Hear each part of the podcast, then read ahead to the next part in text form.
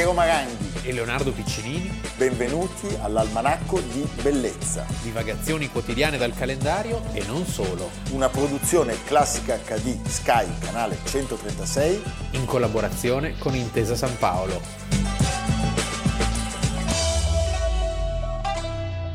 Attenzione! Sua Maestà il Re e Imperatore ha accettato le dimissioni dalla carica di capo del governo, primo ministro e segretario di Stato presentate da Sua Eccellenza il Cavaliere Benito Mussolini.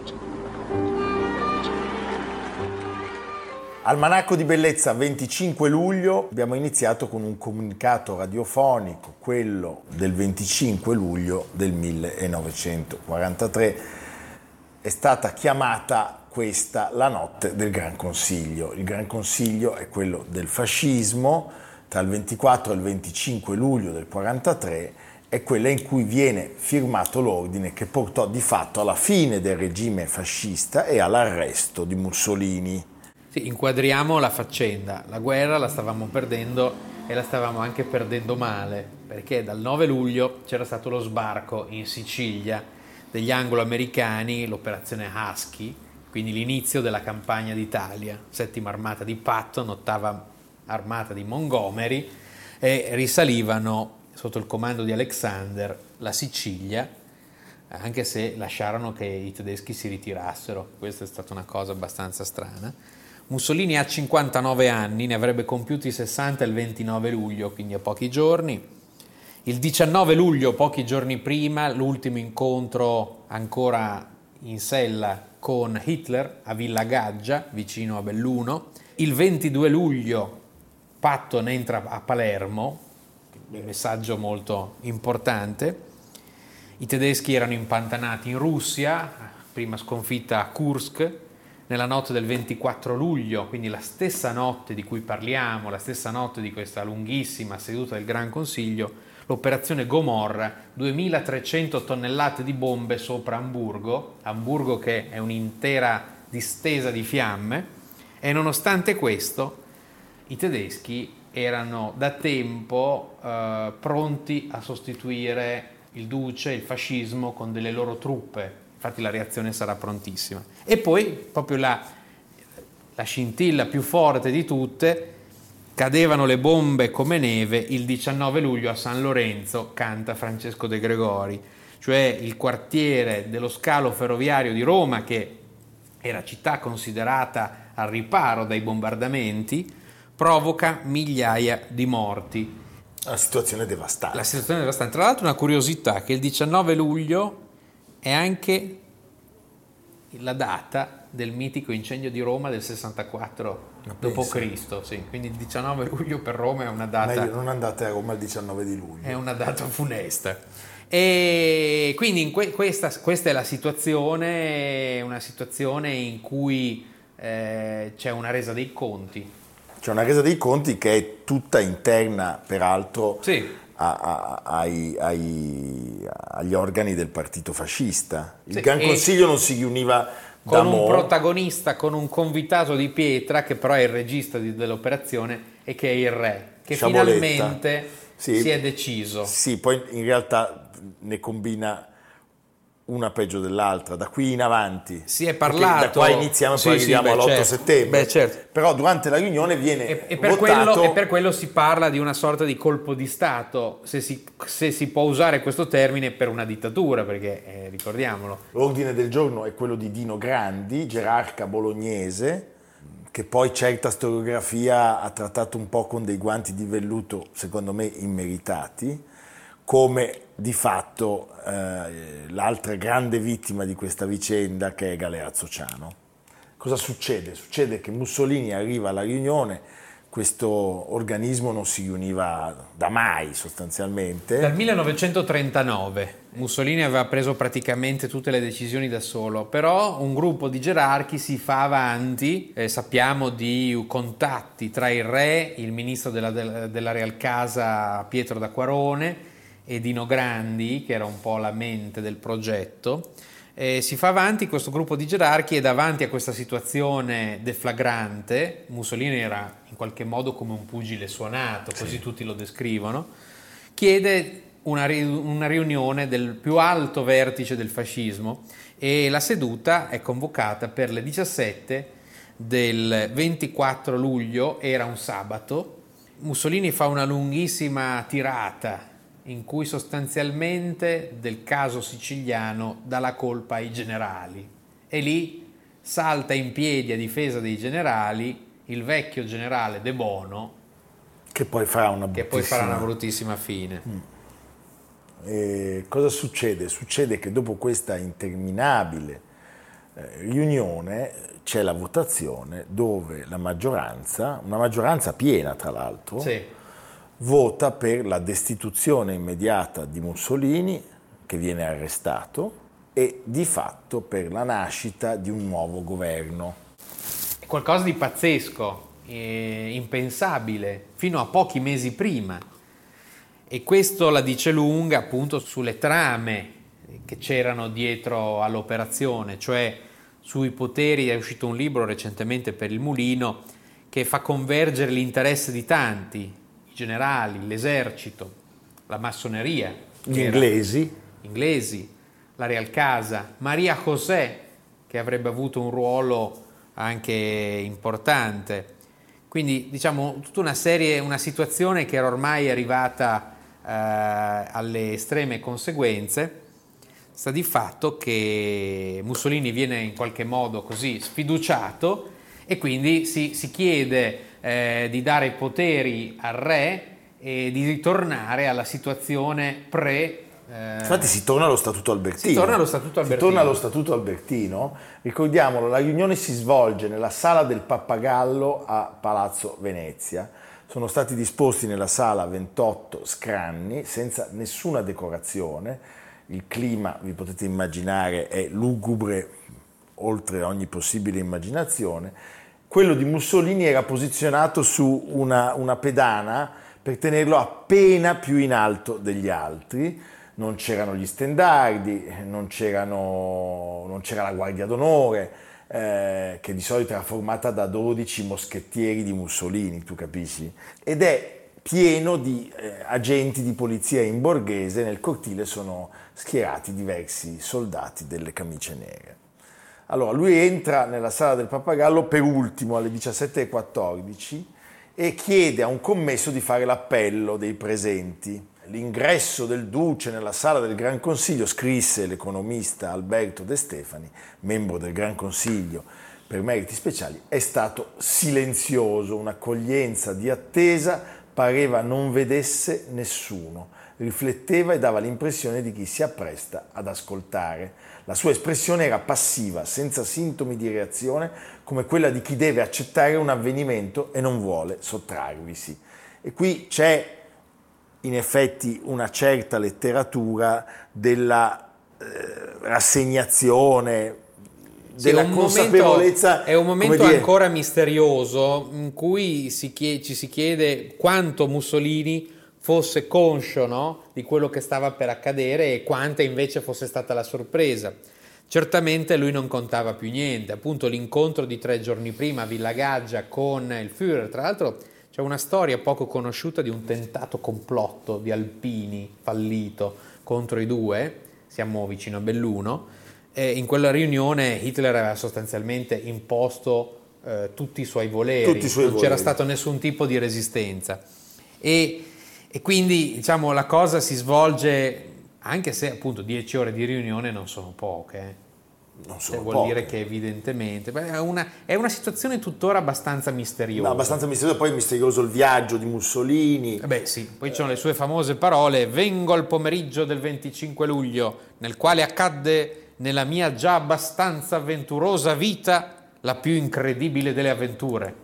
Sì, perché è una storia pazzesca quella che avviene dopo. È stata la dittatura, con la sua durata e le sue degenerazioni, che ha mutato il volto del nostro capo. Ha distrutto e ucciso il fascismo. Il fascismo morì il giorno in cui il vecchio motto «Libertà e patria», scritto sui gagliardetti delle squadre d'azione, venne sostituito dall'altro: «Credere, obbedire, combattere», la formula ristretta e imbecille che questa era la guerra fascista ha portato la nazione alla rovina. È la dittatura che ha perduto la guerra, non il fascismo. Non è a te, Duce, che io parlo, ma a voi, camerati del Gran Consiglio, sono in pericolo l'unità, l'indipendenza, la libertà della patria.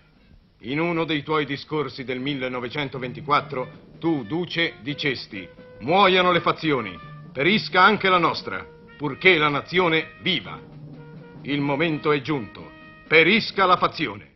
Dino Grandi è il presidente della Camera, prende la parola, inizia il suo attacco a Mussolini. Pensate, lui era arrivato a Palazzo Venezia con 2 bombe a mano infilate nella valigetta. Questo ha sempre dichiarato lui. Chissà se è vero.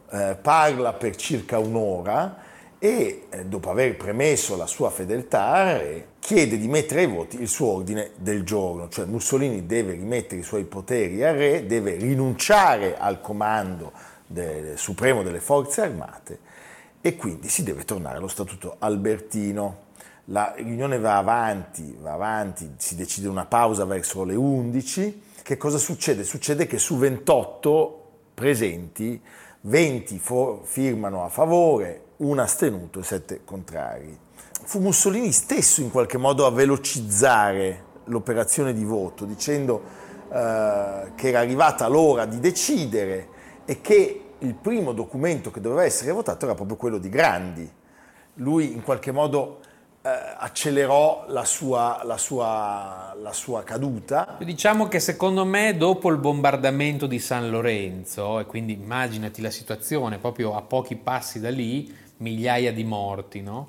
È come se tutti si fossero improvvisamente svegliati da un incubo, lo stesso Mussolini compreso. Penso anch'io. Cioè è come se tutti si fossero detti: ma cosa stiamo facendo? Ma che cosa abbiamo fatto? Un po' troppo tardi. Però... Cioè è come se tutti si fossero resi conto di... Quindi un piano inclinato da lì in poi. La tragedia terribile... E in questo c'è una profonda differenza tra l'animo italico e quello tedesco, ad esempio. No, dove gli altri vanno avanti. Vanno avanti anche dopo la morte di Hitler. Cioè certo. Qualunque cosa, cioè vanno avanti all'infinito. Vota a favore della destituzione di Mussolini anche Galeazzo Ciano, marito di sua figlia, e vota, l'uomo che gli doveva tutto, e vota a favore della destituzione di Mussolini anche uno dei quadrumviri citato, appunto, il vecchio generale De Bono. Sì.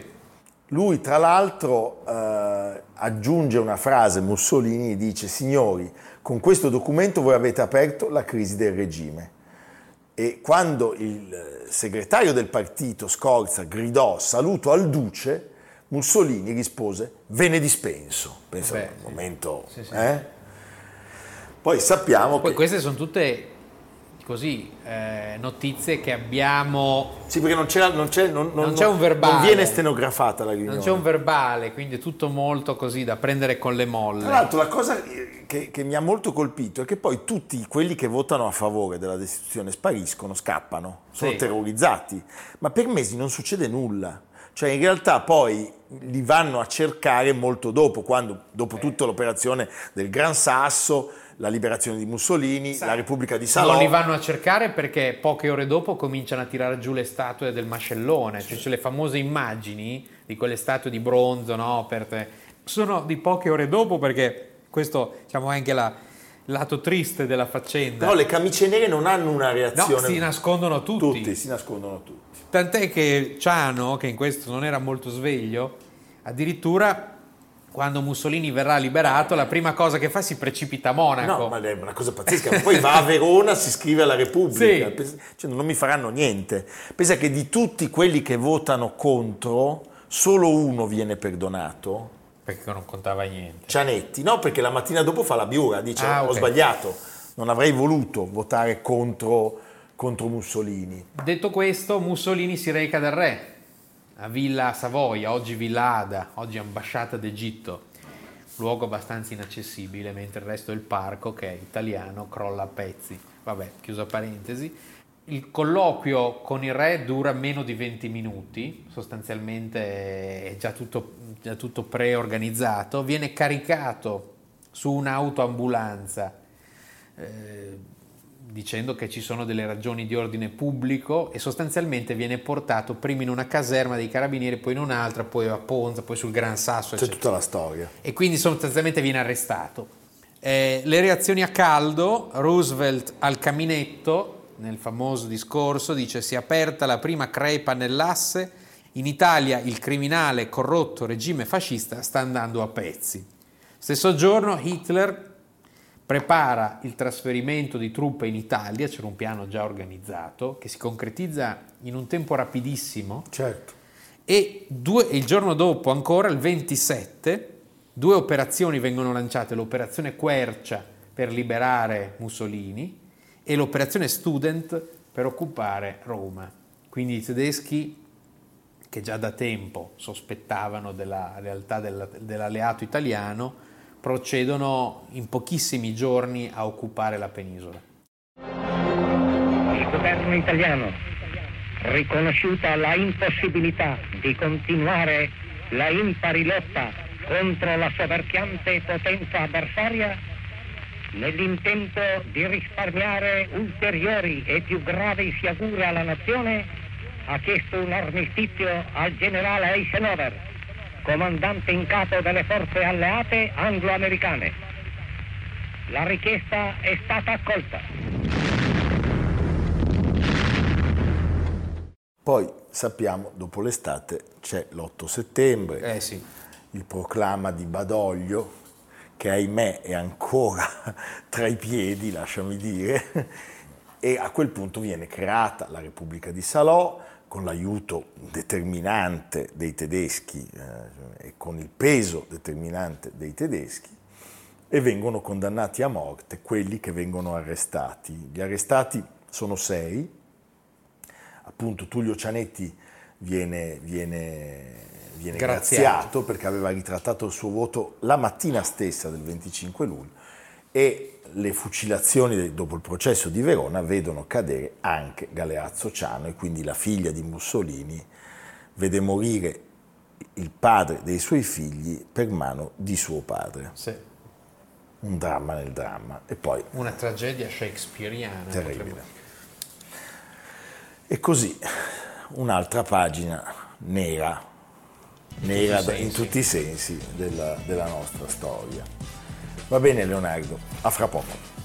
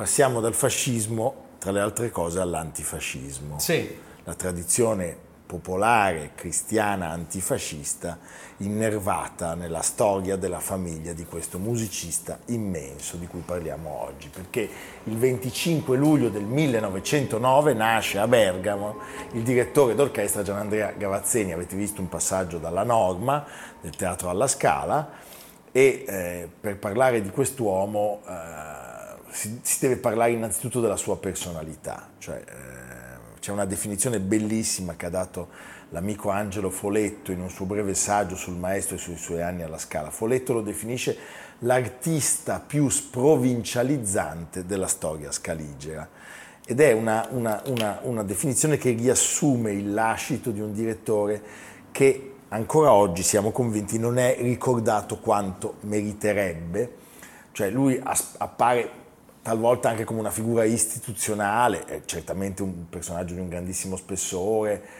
che è protagonista di una stagione irripetibile del teatro alla Scala, ma c'è di più. Cioè, Gianandrea Gavazzeni non è soltanto il direttore dei 9-7 dicembre, degli allestimenti mitici con Visconti, con La Callas, con Di Stefano, Lila De Nobili e ancora Zeffirelli, ma è un personaggio che ha attraversato con una libertà intellettuale e una curiosità inesauribile, un coraggio, tutta la storia musicale del secolo passato. È veramente un titano da tutti i punti di vista. Mi piace leggere questo articolo di qualche anno fa di Corrado Staiano, che ne descrive tanti aspetti. Non poteva che apparire anomalo e persino sovversivo alla società codina del tempo un famoso direttore d'orchestra che si definiva così: un anarchico sedentario che non va a gettar bombe, ma che non ha bisogno di leggi, tanto è rispettoso degli altri. Uno che detesta gli inquisitori e i linciaggi, uno che sta sempre dalla parte dei perdenti, un uomo di passioni, perché anche lo scetticismo è una passione, lo schermo della delusione, un uomo con l'ossessione dello spirito di libertà e di indipendenza.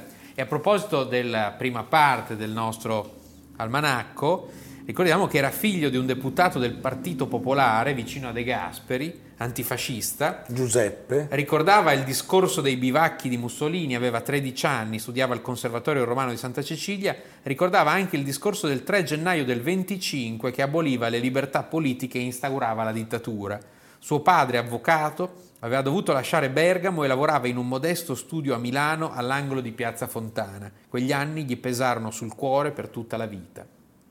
Era un musicista colto, non è sempre così, al di là delle opere e dei concerti che aveva diretto, lettore onnivoro. La sua biblioteca nella grande casa di via Porta di Pinta a Bergamo faceva venire in mente la meravigliosa biblioteca del monastero di Strahov a Praga. Beh. Lui, abbiamo detto, era nato a Bergamo, tra l'altro in una dimora che era appartenuta al Tasso, pensa, certo, in via Pignolo, e la formazione musicale di Gavazzeni avviene tra la nativa Bergamo, Roma, Santa Cecilia e il Conservatorio di Milano, dove lui segue gli studi di composizione sotto il Debrando Pizzetti, mentre la Scala è sotto la guida di Arturo Toscanini, e di cui lui era un fervente assoluto, non si perde un'esecuzione, stimava tantissimo anche Victor De Sabata, certo, e avrebbe diretto l'orchestra della Scala, preparato l'orchestra della Scala per l'esecuzione della Marcia Funebre dall'Eroica in occasione della scomparsa del grandissimo direttore. Nel 57. Del grandissimo direttore. Fa per la prima parte della sua carriera anche il compositore, tra l'altro devo dire raccogliendo l'apprezzamento di personaggi importanti come Pizzetti e come il grandissimo Franco Ferrara, ma ben presto decide di gettarsi alle spalle la creazione di sue musiche per fare il direttore d'orchestra. Abbiamo un contributo commovente, meraviglioso, di due uomini grandi come Gianandrea Gavazzeni e Franco Ferrara insieme.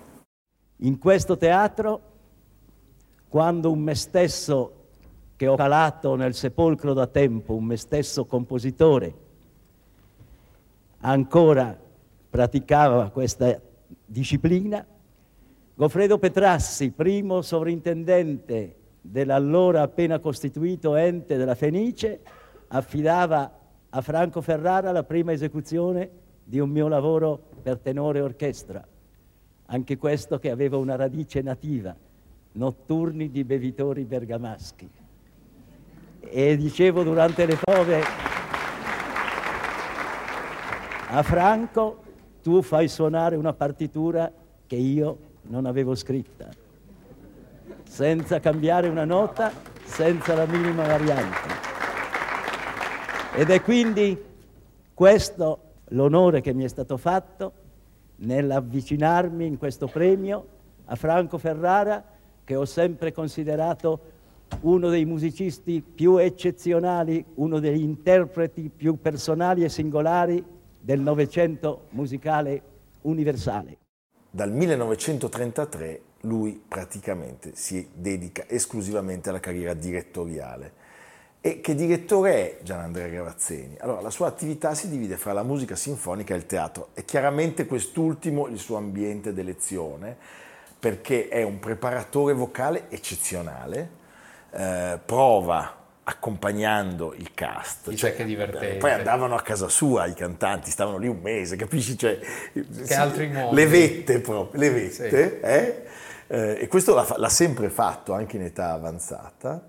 Ha una conoscenza del repertorio enciclopedica e va ben al di là dei confini italiani. Ma anche il direttore d'orchestra era un inesauribile sperimentatore.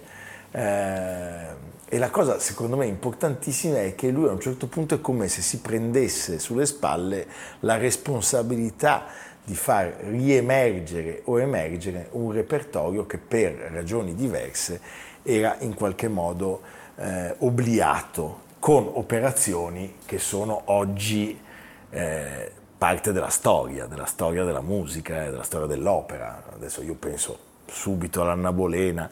Lui arriva molto presto alla Scala, nel 1943. I suoi primi titoli già ci danno un'idea di chi abbiamo davanti, perché dirige Il Campiello di Wolferrari, Mavra di Stravinsky e La Pulce d'Oro di Ghedini. Cioè, insomma, con Ghiringhelli la sua Scala, da primo inter pares, tra l'altro, perché Gavazzeni avrebbe avuto un ruolo ufficiale in teatro per soli 3 anni, negli anni 60.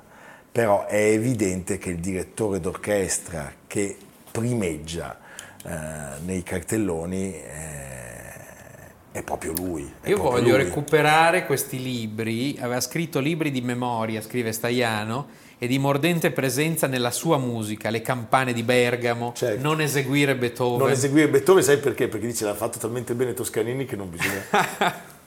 La bacchetta magica, e nel 92 da Einaudi il Sipario Rosso, il diario di un quarto di secolo, dal 50 al 76, sul modello di André Gide, una miniera di fatti, di personaggi, suoi mondi, i teatri, la Scala, Salisburgo, Bayreuth, i camerini, le trattorie, i grandi alberghi di ogni continente, le fanatiche del melodramma, melomani pazze, i tenori e i baritoni, di cui non aveva una grande opinione, strumenti vocali, i soprano, di cui invece era un ammiratore morbido e indulgente. Sì, che bella la scrittura. Stupendo. E mi piace anche citare Quirino Principe, perché lui dice quella di Gavazzeni è una scala nella Scala, ed è vero, è una scala nella Scala. Nel teatro sale sul podio oltre 600 volte, 9 inaugurazioni di stagione, con dei casi irripetibili, cioè Gavazzeni mette in scena Gli Ugonotti di Meyerbeer e il cast vede Joan Sutherland, Franco Corelli, Giulietta Simeonato, Fiorenza Cossotto e Nicolai Iau. Così. Poi appunto l'Anna Bolena e tanti altri titoli, Il ballo in maschera, che è un'opera che lui ha diretto tantissimo e direi forse anche insuperato in quel titolo. E poi i successi, cioè la fedora di Gavazzeni, che è uno degli ultimi titoli che affronta in teatro. Credo che ci sia stato il timore che venisse giù il teatro stesso, per quanto i logionisti e il pubblico tutto alla fine esplodessero per ringraziarlo di quei momenti.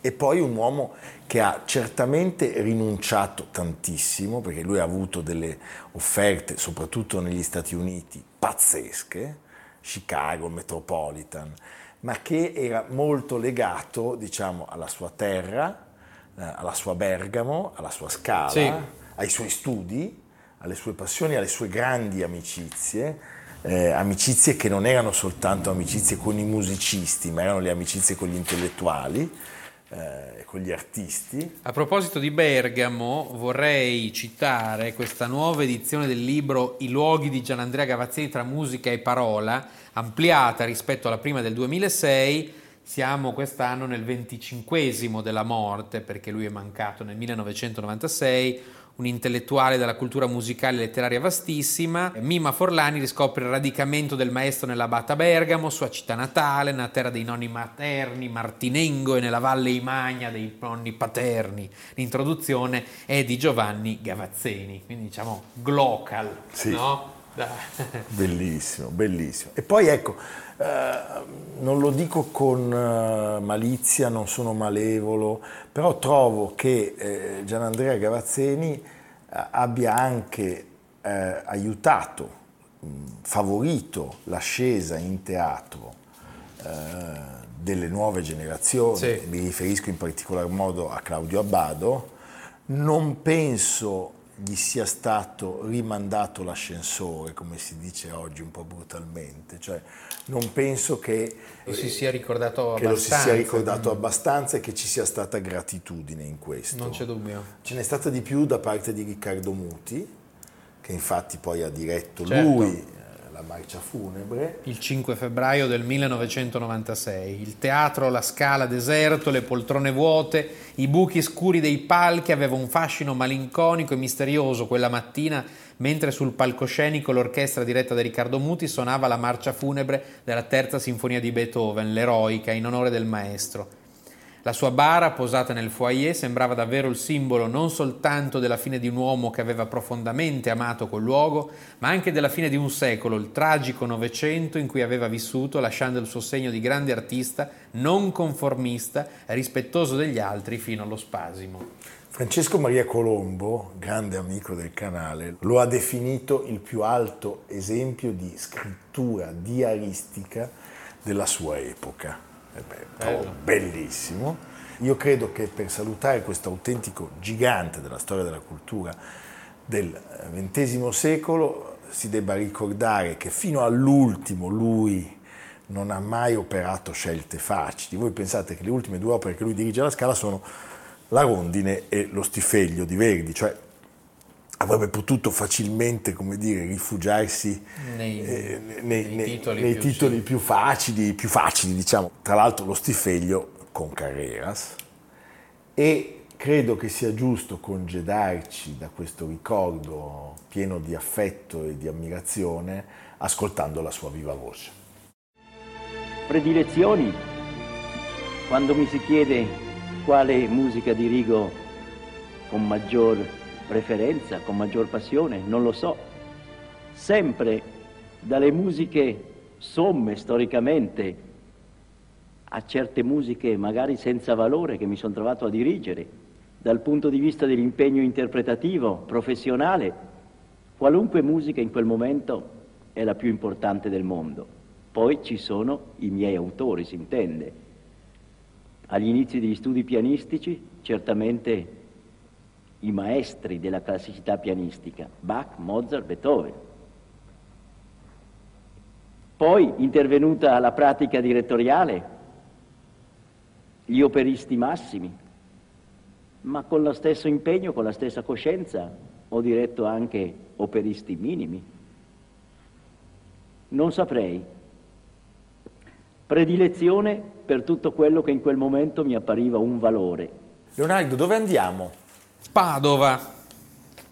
Una nuova villa veneta si apre al pubblico ed è sempre una notizia positiva, no?